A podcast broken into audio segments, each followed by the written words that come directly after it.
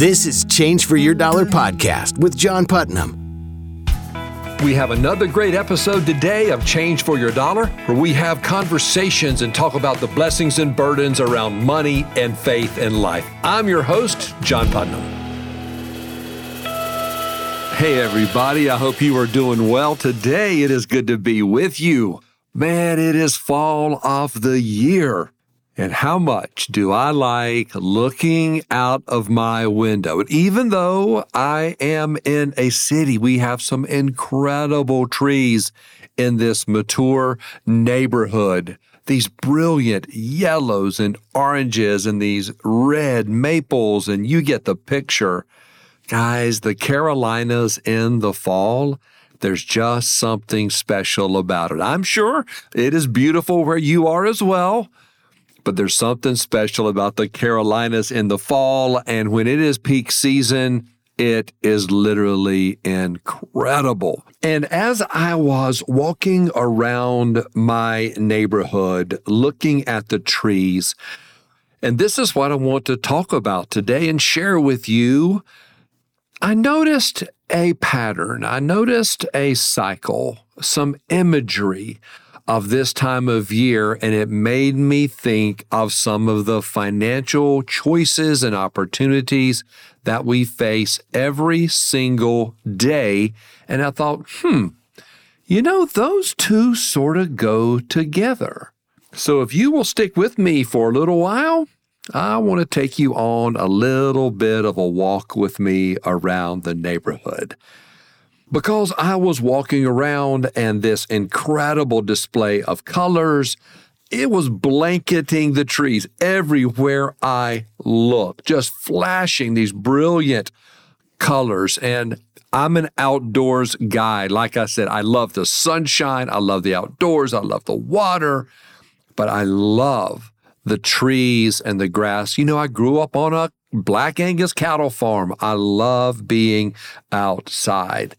Outside has always captured my attention and imagination as it has, you know, writers and authors and poets for centuries. So, as I was walking around my neighborhood, looking at all of this beauty around, the continual crunch under my feet of dried leaves, you know, that sound, that feeling that you get, it reminded me that this beauty will not stay around for long. But the leaves that were on the trees were still beautiful. However, they would soon release from the tree and fall to the ground. And I thought to myself, wow, these fall leaves become the most beautiful as they begin to die. And I thought, my goodness, that can preach right there. Now, I know that as these dying leaves fall down, they decay into the soil, they release these essential nutrients and texture into the soil and it feeds the soil. And then that will soon feed the trees once again, and the beauty will come again and the life cycle continues. And like the leaves on a tree, right? Our own personal financial desires have a life cycle of sorts as well. And when I speak of personal financial desires, I am speaking about our wants, not necessarily our needs. I mean, have you ever thought that our desires can have their own life cycles? Think about it a little bit. Our desires, they can live and we can strengthen them and feed them and make them bigger, stronger, faster, or we can let them die. We can not give them support. We cannot give them energy or time, and we can let them die. See, when we keep our personal financial desires, our wants alive, our money can have a tendency to be used for what we want for ourselves, that we become the focus of our money. What can we use our money for? For something that I would want. But if we will allow our personal financial desires to die, then our money can be used for what God truly wants, and beauty is revealed. In Mark 8 35, it reads, For whoever would save his life will lose it, but whoever loses his life for my sake and the gospel will save it. That is such a counterintuitive picture of a life cycle of gaining and losing or living and dying. And it really captures and reflects this truth so well. And we know that it's true that as we lose our life, we gain a closeness to God, that God is with us in a very special way. As it is fall of the year, I was doing a little research for some writing, as I often do, and I came across an article from a periodical called Guideposts, guideposts.org. And it was an author named Michelle Cox. And I was really taken aback by her thoughts about autumn inspiration. And her writing in this very short article was about how the leaves are so beautiful this time of year, but so are God's assurances in some very specific verses. She was writing about the beauty of the trees around their mountain home and honestly reflecting very similarly to what I just shared with you. But she had such a great perspective. And she said this in her article. But there's one more thing that I think of when I look at God's autumn handiwork on the leaves, and that's His leaves in the Bible.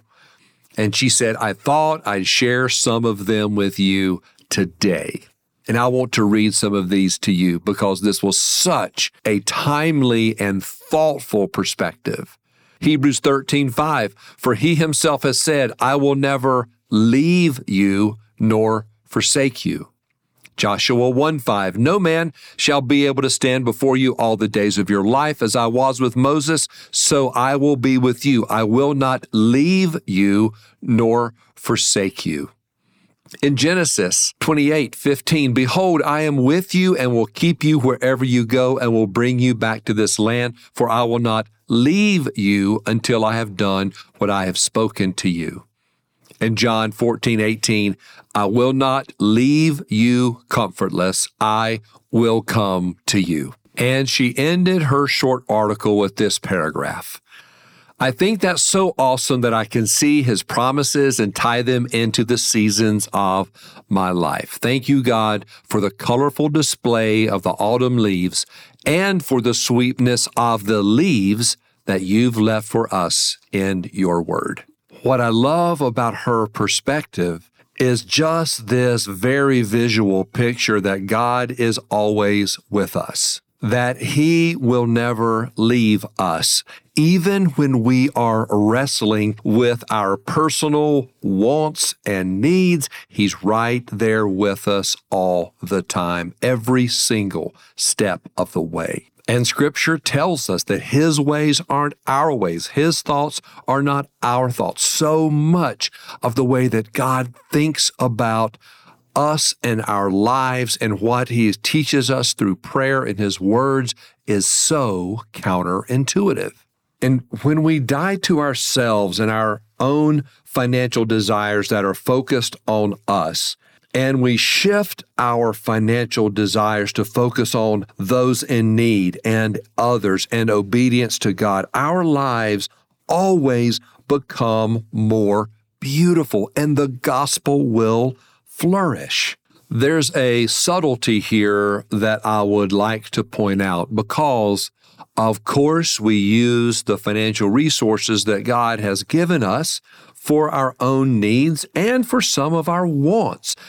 The question is the subtlety here is how much of this is in alignment with God and His plans and His desires for us and His kingdom. That's the real question here. Are we in alignment? Just like these incredibly vibrant, dying leaves each fall, when our desires, when our financial desires begin to die, guys, they can flash with the colors of heaven and they are released into his kingdom and his plans and his glory to make him known. And that can make your money beautiful. So here's a little question for you to consider today as I close.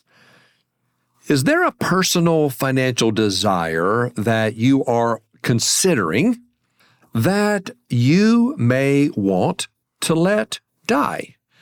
And then use those same resources for something beautiful where you believe God may be leading you to think about others and to love Him and love others well.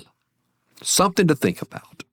Always a privilege to be with you. Thanks for letting me share. Thanks for giving me a little artistic license today. And if you haven't noticed by now, I love this time of year.